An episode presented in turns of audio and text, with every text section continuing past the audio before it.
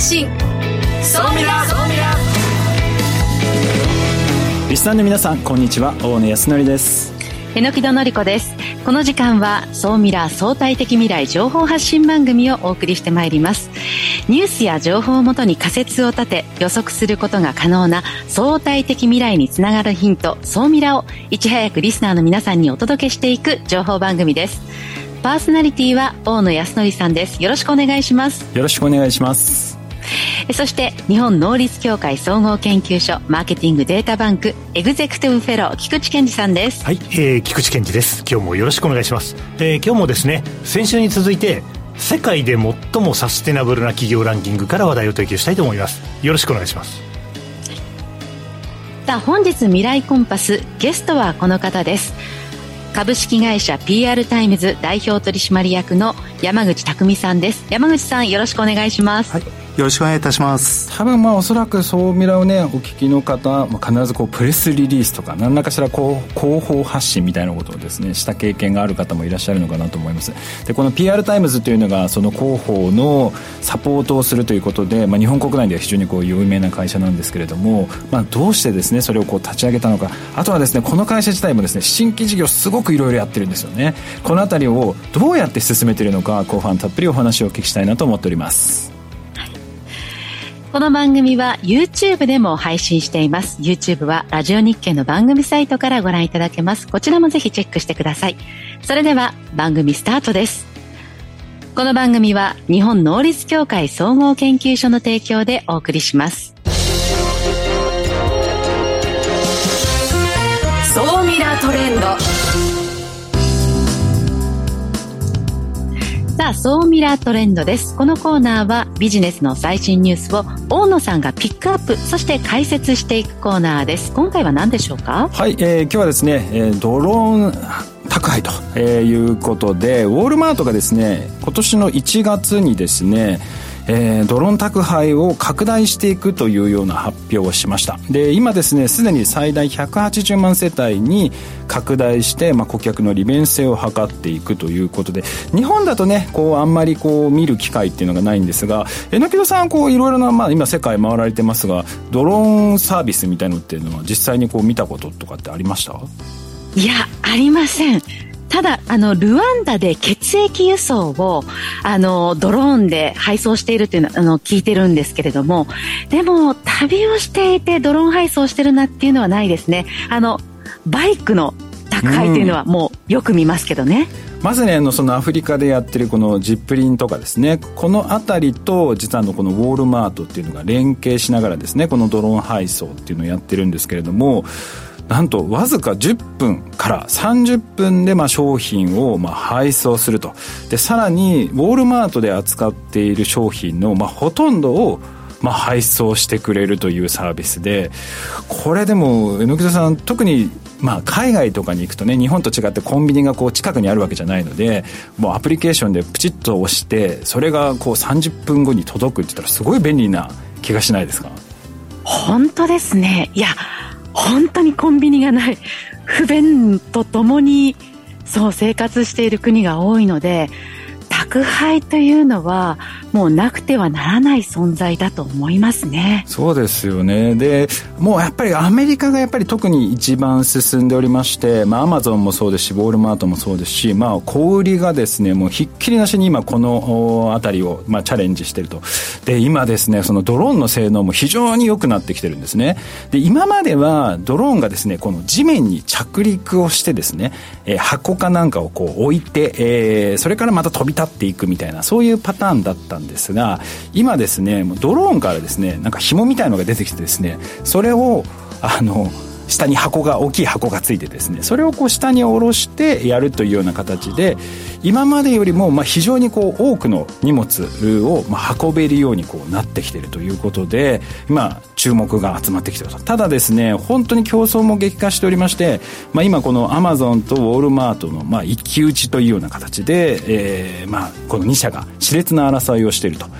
でなんでこんなに、まあ、あのドローンに力を入れてるのかと言いますと、まあ、その配送をして便利にしていくっていうのももちろんそうなんですけれどもウォールマートがですねもうはっきりこう言ってるんですけどやっぱ環境の問題に関して、えー、非常にこうこのドローンっていうのにまあ期待をしてると。で何かというとですねやっぱりこれ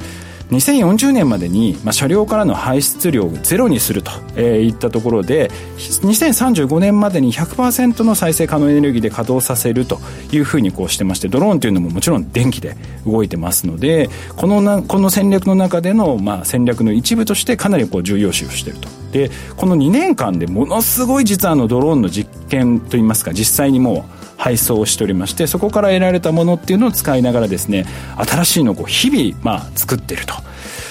で日本はちょっとねここでちょっと出遅れちゃっておりまして特にやっぱり法整備の部分が非常に大きいのかなと思ってますで日本っていうのはこの実証実験をするためにもですねかなりまあルールがまあ厳しくてですねこれがまあ2025年にえー、こう変わってですねドローン配送というものがですねこう一般的になりつつあるかなというふうなところはあるんですがやっぱりこう実証実験がこう気軽にできるやっぱり海外と比べてですねここの部分がかなり出遅れてしまっているというのが、まあ、今の現状ですと。ただあのできることっていうのはたくさんありますのでで今後ですねこのドローンの市場宅配の市場っていうところでいくと今現時点で28億米ドルなんですけれども今後数年で163億ドルに、えー、達すると。えー、言われておりますので市場としてはですね、まあ、かなりの大きな規模に、まあ、あの成長してくりますのでひょっとしたらね国内でまず何かするというよりかは海外でやってそれをこう日本に逆輸入で持ってくるというのがいいんじゃないかなというふうに思ってます。なのでこのドローンの市場本当に IT 系もそうですし部品もそうですしセンシングもそうですし、えー、この辺の部分で活躍できるところたくさんありますのでぜひこの部分もですね皆さんウォッチしていただければなと思います。本日は以上です。ここまでは総ミラートレンドでした。一旦 CM です。相対的未来情報発信。総ミラ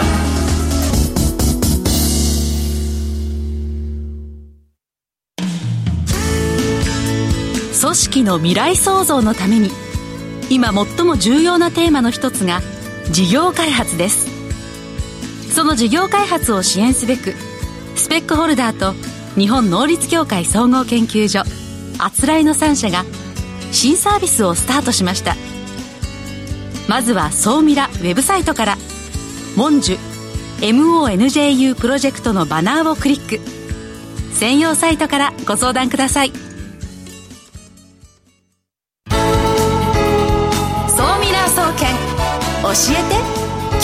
長最新データから未来がわかる総ミラ総研教えて菊池所長のコーナーです。よろしくお願いします。はい、えー、今日もよろしくお願いいたします。えー、今日もですね、あの、先週に引き続きまして、はい、世界の重要なランキングデータ。これあの、世界の重要なランキングデータっていろいろあるんですけども、まあ今日もですね、えー、ダボス会議に合わせて先頃発表されました。世界で最もサステナブルな企業ランキング。これはですね、ザ・グローバル100インデックスという名前で、カナダのコーポレートナイツという会社が発表しています。で、先週もご紹介差し上げたんですけども、世界中の、まあ、上場企業ですよね。6000社以上の上場企業を対象に、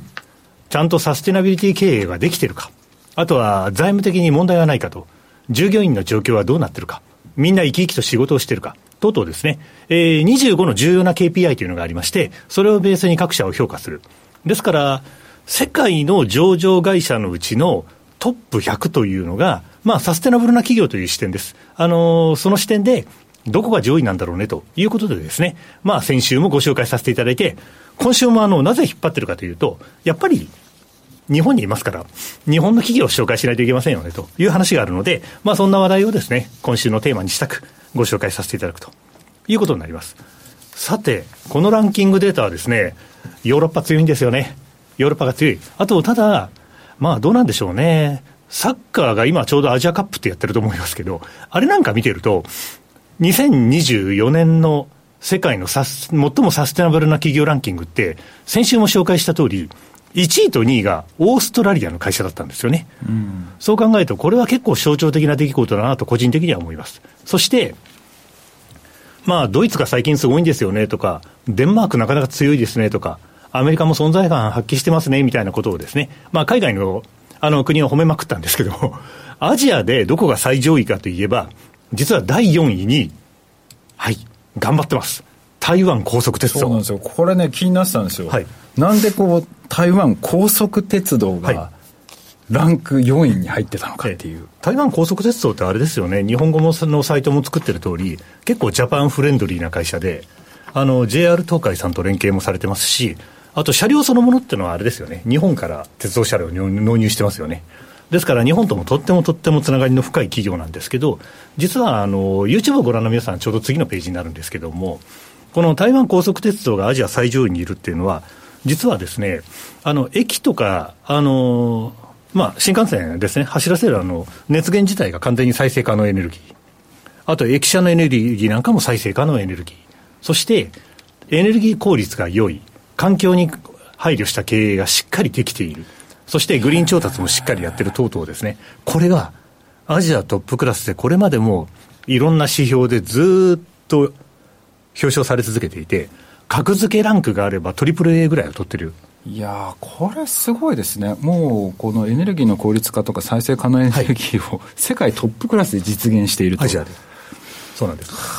だから日本で気候変動テクノロジーとかクライメートテックを考えるときって、実は台湾高速鉄道って注目してベンチマークされていくと、私もいいんじゃないかなと思うんですよね。そういう意味では、ソーミラフリークの皆さんにですね、アジアトップでそういう会社があるんだってことがインプットされると、とっても嬉しいなと、まあ、いうふうに思うわけです。さて、そんなわけでですね、えー、今回、ベスト100に入った日本の企業が3社あると申し上げたんですけども、実はですね、3社ともリピーターでした。そんな話でございます。うん、では、ちょっと社名をご紹介しましょう。はい。日本企業ベスト100に入ったのはですね、第35位、エーザイ。エーザイさんは8回目の受賞でございます。で、まあ、この会社はあれですよね。日本の製薬業界の中でもですね、あの CO2 への対応だったり、職場環境、あとは、あの、あれですね、ご病気等のあの、給食の支援制度とかですね、あとは、まあ、従業員の定着率も非常に高いし、そういう意味ではですね、まあ、我が社の従業員価値の向上をしてきたことが、やっぱりいろいろ評価されてるんじゃなかろうかということで自己評価されてると。まあ、日本企業最上位ですから、やっぱり、こういう指標を見ながら、就職活動する人だとかが、ああ、エーザシさんていい会社だな、みたいなことを感じながら、やっぱり考えていくわけですよね。ですから、そういう意味でいくと、8回目のリピーターということになられますけれども、まあ、見事に日本最上位でおめでとうございますという感じになります。あとは、この番組にも来てくださってますけど、72位はですね、2年続けて、リコーさんが入られてるんですけど、リコーさんは実は過去の歴史の中でももう12回目なんですよね。まあそういう意味ではですね、あの、この会社も ESG 経営ですね。あと、事業成長の同軸化という言葉を掲げながらですね、まあ、企業としての重要課題もしっかり掲げてですね、あの、やっぱりしっかりやってきたことがこの2年評価されてるってことですごく喜んでおられるというのが、まさに、リコーさんのですね、あの、広報発表を見ていてもすごく感じますと。そしてもう一社、100位に入ったシスメックス。まあ、医療機器の業界では知らない人はいないだろうという会社ですけども、この会社も、より良い、より良いヘルスケアジャーニーと、を共にというキャッチフレーズを掲げてですね、シスメックスのやってきたことが改めて認められて嬉しいと。ただ、シスメックスさんも5回目の登場ですから、そういう意味でいくと、実は日本企業はもともとこのランキングにいろんな会社が入っていたわけなので、まあ、これから出てくる素晴らしい企業も含めてですね、あの、新顔の登場を望むというのはですね、私はやっぱりこのランキングを毎年見るたびにですね、あの、あ新顔が見たいななんてことをですね、考えたりもするわけです。で、ちなみにですね、あの、グローバル企業もそうなんですけど、やっぱり栄誉があるんですよね。このグローバル100インデックスって。ですから、上位に入った人たちは、必ず速攻でプレスリリースを出しているという感じなんでございます。そういう意味ではですね、その、もうまさにその道のプロである今日山口さんが いらっしゃるんでですね、また後でちょっといろいろお話を拝聴できればなと思ってます。では今日のお話を総ミラ総研的にまとめていただきます。はい、ありがとうございます。あの、日本だけではなくてですね、あの、アジア全体で見たときにも、この評価軸、このランキングの評価軸を見ても、もう少しステータスを高めていった方がいいんじゃないのかなというふうに思うので、あの、そうですね、アメリカすごいな、ヨーロッパすごいな、みたいなこともまあ大事なんですけども、まあでも、我々的にはですね、あの、アジアの住人としてアジアのステータスを高める、それがやっぱりアジアの発展、日本の発展につながるというふうに思います。日本企業は常連感がだいぶ出てきたんで、初登場に来年度、2025年は期待します。そして、この指標を見てる方は、今年の5月に、日本初めてあれですよね。DX 銘柄っていうのはこれまでもありましたけど、SX 銘柄というのが発表になりますから、日本で SX 銘柄がどこが選ばれるか。これは、この番組は投資家の方もよく聞いておられると思うので、SX 銘柄の話題には注目した方がいいと思います。もちろん、そう見られてもご紹介できると思います。今日は以上です。ここまでは、総ミラ総研教えて菊池所長のコーナーでした。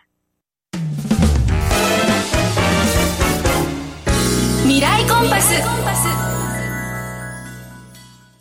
さあ、未来コンパスです。このコーナーは未来への羅針盤、コンパスを手にすべく、魅力あるゲストをお招きして最先端情報をお聞きしていくトークコーナーです。本日のゲストを改めてご紹介いたします。株式会社 PR タイムズ代表取締役の山口匠さんです。山口さんよろしくお願いします。はい。よろしくお願いいたします。よろしくお願いします。多分 PR タイムズ、私ももう非常にお世話になってますし、リスナーの方とかでもほとんどの方が多分お世話になってるサービスなんじゃないかなと。で、今実際このプラットフォーム事業としてこう PR タイムズをこう運営されてると思うんですけれども、実際その会員数ですとか利用者数ですとか、今その辺の数字ってどんな形になってるんですか？はい、えー、PR タイムズを2007年にスタートして、えー、今では累計で9万1000社、えー、ご利用いただいています。えー、例えばあの大企業、えー、上場企業の方でいうと55%以上にご利用いただいてますし、えー、先ほどあの名前が上がりましたエーザイさんリコーさんにも、えー、ご利用いただいてます。特にその中でも利用率が高いのはスタートアップですね。例えば、えー、昨年グロース市場に上場した、えー、企業の中でいうと、えー、80%以上に PR タイムズをご利用いただいております。80%以上、そして大手の企業が55%で、まあ、かなり高い数字ですよね。で、実際にこう、利用されている方も増えてますし、で、さらにこう、業績も非常に好調で、えー、最近1月の11日ですかね、え、発表されたものでいくと、過去最高の四半期売上高、営業利益を、まあ、更新ということで、業績もそうですし、売上利益ともに右肩上がりと。そうですね。ありがたいことに、あの、上場してからもそうですが、あの、事業を開始して以来、えー、増収をずっと、えー、続けることができています。ここまでの、その、まあ、業績を維持し続けているというのを、まあ、を振り返ってみると、どのあたりがこの、まあ、成功の要因だったんでしょうか？そうですね。もともと PR タイムズを始めた時は、あの、プレスリリースってとてもとても小さな市場だったんですね。で、あの、まあ、プレスリリースを出す動機としても、限られた大企業がメディアの方に取り上げていただくために、えー、その報道向け素材資料としてメディアの方にお渡しする資料で、えー、多くの企業は広報活動としてあまりプレスリリースを活用していないという状態でした。それが、あの、私たちありがたいことにお客様に恵まれて、その多くのえー、これまで広報活動を行ってこなかったベンチャー、スタートアップであるとか、あと少しずつ徐々にはありますが、えー、地上地方企業の方にも、えー、PR タイムズを通して広報活動を徐々に、えー、取り組まれるようになったというところがとても大きいと思っています。でさらにあの P、我々あの PR タイムズっていうこう名前はね、まあ、社名もそうですしサービスっていうのよく知ってるんですけど改めて見るとですね事業の内容がすごく増えてるんですよね。新しいサービスっていうのがこうどんどん増えてるんですけれども、これはかなり計画的に、その、この PR タイムズの事業とうまく連携させるために、こう、シナジーを生むためにこうやられて増やしていってるのか、もしくはその売り上げをこう増やしていくっていうところで見てるのか、そのあたりっていうのはどちらがそうですね。ここ最近で言うと大きく2つあると思っています。一つは PR タイムズはありがたいことに多くの、えー、ご利用企業に、えー、PR タイムズを活用いただいておりますので、このお客様に、えー、PR タイムズ以外にあ新しい提案をできるような PR の関連サービスとして事業を立ち上げるというのが一つあります。もう一つは、は PR タイムズが、その、さらに企業として発展していくためには、PR タイムズを超えるような事業を創出する。そんなような、えー、組織にしていきたいと思っていまして、そうすると、まあ、PR タイムズを超えるような、えー、事業を立ち上げたいというような、えー、人材をこの中から多く生み出したいと思っています。ですから、比較的 PR タイムズは一見すると遠い事業も、えー、行うようにしています。なるほど。だからシナジーを生むもの以外も、まあ、積極的に新しいその事業次の柱となるものを育てていくという意味ではあの積極的に投資をし続けていると。そうですね榎戸さんはあの多分榎戸さんからすると情報をお届けするっていう多分まあ仕事、まあ、そういったこうことをこうやってると思うんですけどこの広報をサポートするこの PR タイムズさんこのどのあたりがこう気になりますか？ああの事業の内容が本当に多岐にわたるっていうのが今回実は私驚きで、PR タイムズはこう PR タイムズだけ、そのプレスリリースを、まあ、主とはしてると思うんですけど、新しい事業がどんどんどんどん生まれてる会社だとはちょっと知りませんでした。で、今、あの、山口さんの言葉で PR タイムズを超える事業が育っていけばいいなっていうお話があったんですけど、となると、今後もし何か新しいものが生まれたら、こう社名、社名をも変更して、そちらの方が主力事業になっていくって、そういう可能性も、こう考えていらっしゃるということですよね、山口さん。そうですね。あの、社名の変更は、あの、特に、うん、あの、考えてはいないんですが、あの、もしかすると、あの、その可能性もあり得るとは思っています。ただ、あまり、その社名で、えー、特にこう事業を縛るということはなく、あくまでもその PR タイムズは PR タイムズで、まだまだ日本国内、あの、私たちご利用いただけてない方、数多くいらっしゃいますので、あの、そこはもう日本でプラットフォームではなくてインフラと呼べるぐらい事業を発展させたいと思っております。また、あの、日本国内で、はい。あと、すみません。もう最近はね、本当に、本当に20年くらい前ですかね、私もマスコミにと、マスコミが、こう、情報を、こう、消費者などに届けていくっていう構図から、こう、なんだろう、消費者全員がスマホの存在によって、こう、全員がこう、メディアみたいな、こう、環境になってますよね。なので、そういう、こう、こう、なんだろうな、情報の届け方というのが、ここ、10年くらいですごく大きく変わっていると思うんですよね。まあ、そうした中で、こう、PR タイムズの存在、プレスリリースの存在というのは、こう、個人が届ける情報と、こう、どう差別化していくのか、どんなふうにお考えなんでしょうか？そうですね。あの、もともとプレスリリースも多くの人が見る、えー、コンテンツではなくて、メディアの方が報道素材として活用するというものだったのが、今では多くのビジネスパーソンや一般の生活者の方も見た見ていただけるようになったというのが大きいと思います。えー、メディアの方が、えー、届けるというのは、多くの人に届ける機能であって、場合によってはとても詳しく一時情報にアクセスしたいというのは、今生活者やビジネスパーソンの方でもそういう顕在的なニーズがあって、そこがプレスリリースが満たし始めているというのがあります。また一方で、あの、SNS と PR タイムズでいうと、えー、一見すると競合関係にもなり得ると思っています。あの、PR タイムズを使わずに SNS で十分ということもありますし、場合によっては PR タイムズを使いながら、えー、所属する企業の、えー、プレスリリースを、えー、SNS で共有する。場合によっては、えー、関係する、えー、友人の会社の、えー、プレスリリースを共有するであるとかですね。ここは、えー、なかなかどちらかが脅威とか、えー、その効果的というのは、どちらか一方ということではないかなと思っています。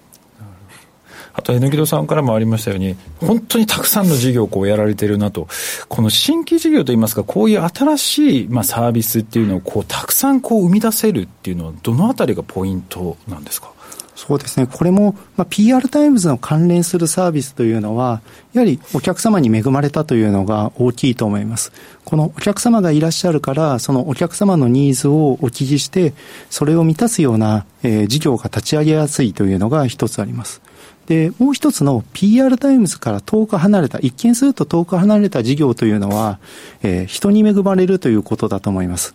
その、やはり事業を立ち上げるというのは本当に大変で、ゼロから1を生む。で、しかも顧客基盤などゼロから立ち上げるということになると、本当に本当にそれは、あの、アントレプレナーシップが組織の中でも必要だと思っています。そういったえー、アントレプレナーシップを持った人が、その PR タイムズで少しずつこういった事業に挑戦するというのが、もう本当に人に恵まれ始めたというふうなことを思ってます。なるほど。この人に恵まれたというのは、どのあたりがこう今振り返ってみるとこう集まる人がいい人がこう集まってきたというふうに思いますそうですねこれはあのもう単純化すると私が頼りないということかもしれないですね。あの、私ができないことが多くて、それを頼るっていう、ね、そうですね。それを満たすような方、えー、そういう方が、こう、チャンスだと思ってくださるというのは、一つあるかなと思ってます。なるほど。あと、あの、お聞きしたかったところでいくと、まあ、これ、会社の PR タイムズの業績にも非常にこう関わってくるとは思うんですけれども、やっぱり日本のその中小企業、特に地域の企業さんっていうのは、情報発信するのが非常にこう苦手な企業さんが非常に多いのかなと思ってますと。で、このあたりっていうのをどうやってこう掘り起こしていったりですとか、その地域の情報発信っていうのをこう、まあ、進めていく、こう普及させていくための取り組みっていうのは今、どんなことをやられてるんでしょう？そうですね。これは本当に私たちも試行錯誤で、あの、1年前ですと、テレビ CM を、えー、日本全国各地域で、私たちの、えー、地方の、えー、ご利用企業に出演いただいて、その地域で放映するということも行っています。また今週ですと、えー、お客様も、まだ PR タイムズご縁がない方も含めて、えー、イベントに参加して PR を学ぶというようなことも行っていますし、もうイベントから CM、また私たちが得意とする PR まで本当に数多くやっています。なるほど。いや、でも本当にこう、情報発信して、きっちりこう、相手に届かないと、そのサービスがこの世に存在してないのと同じぐらいなので、やっぱりこの情報発信をどう使っていくのかっていうのは、あの、非常に大事なところになってきますので、皆さんもですね、ぜひあの、PR タイムズまだ申し込まれてない方はですね、非常にこれ、多分サービスの中で一番シンプルで一番使いやすいのかなと思いますので、ぜひサイトの方をチェックしていただければなと思います。えこの後ですね、ソーミラアフタートークの方ではですね、今 AI とかですね、いろんな、えー、技術っていうのも出てきてます。それをこう、リリースの方にどう生かしていくのか、あとはこう読まれるプレスリリースというのは、どういうふうにこう作っていくのかだからですね、そのあたりもですね、お話をお聞きしたいなと思っております。えー、本日のゲストはですね、株式会社 PR タイムズ代表取締役山口拓己さんにお越しいただきました。ありがとうございました。はい、ありがとうございました。ここまでは未来コンパスのコーナーでした。いやでもなんかあのね我々は情報発信する側ですけどこの PR していくメディアをこう使ってね情報発信していくリリースこれすごく大事ですよ、ね、大事ですね。大野さん一貫しておっしゃね大野さんも一貫しておっしゃってそうなんです。よこれねもうみんなねこうやり方をね覚えてほしいこのねリリースをしてきっちりメディアに取り上げられてそれがこうネットとかでねニュースとかで拡散していくと絶対こうサービスにこうつながっていくので。売り上げの方にですね。ここねなんかもう PR タイムズの別にその 営業マンじゃないですけど